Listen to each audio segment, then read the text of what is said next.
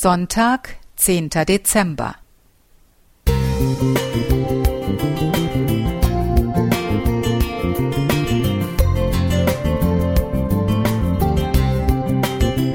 Ein kleiner Lichtblick für den Tag.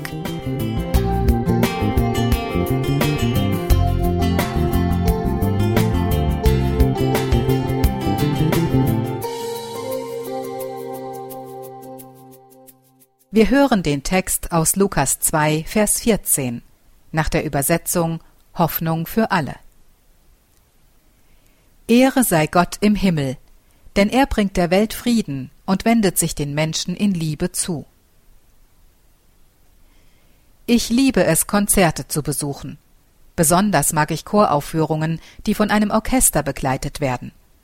So in etwa stelle ich mir den Gesang der himmlischen Heerscharen vor, die den Hirten auf dem Feld in der Geburtsnacht Jesu erschienen sind. Ich weiß nicht, ob die Hirten solche Kunstkenner waren, dass sie die Fülle und die Vielstimmigkeit dieses himmlischen Chores erfassen konnten. Sie spielten möglicherweise in den kalten Nächten, in denen sie ihre Herde bewachten, auf einer selbstgeschnitzten Hirtenflöte oder hatten sich eine Mundtrommel gebastelt. Allein die Musik hätte sie wohl kaum dazu bewogen, ihren Platz am Lagerfeuer aufzugeben, die Schafe dem Schutz des Pferchs zu überlassen und nach Bethlehem zu pilgern.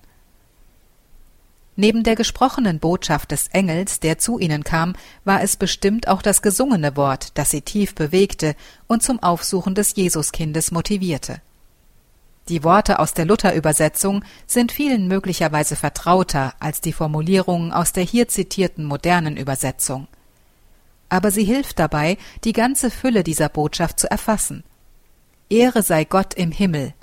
Ja, das ist eine klar formulierte Aufforderung, die auch die Hirten verstanden.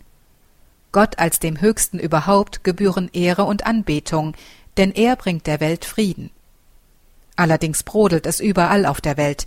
Es gibt Säbelrasseln und Machtspielchen, und auch in den Beziehungen der Menschen, unter Kollegen, Freunden, Nachbarn und in Familien gibt es oft mehr Streit als Frieden. Aber hier geht es in erster Linie um den Frieden mit Gott, den wir durch die Erlösung erfahren können. Er wendet sich den Menschen in Liebe zu, und das hat er mit der Menschwerdung Jesu bewiesen. An dieser Stelle komme ich an den bekannten Worten aus Johannes 3, Vers 16 nicht vorbei. Das ist die Botschaft der Engel, die einst den Hirten galt und die für dich und mich immer wieder ein Zuspruch sein kann.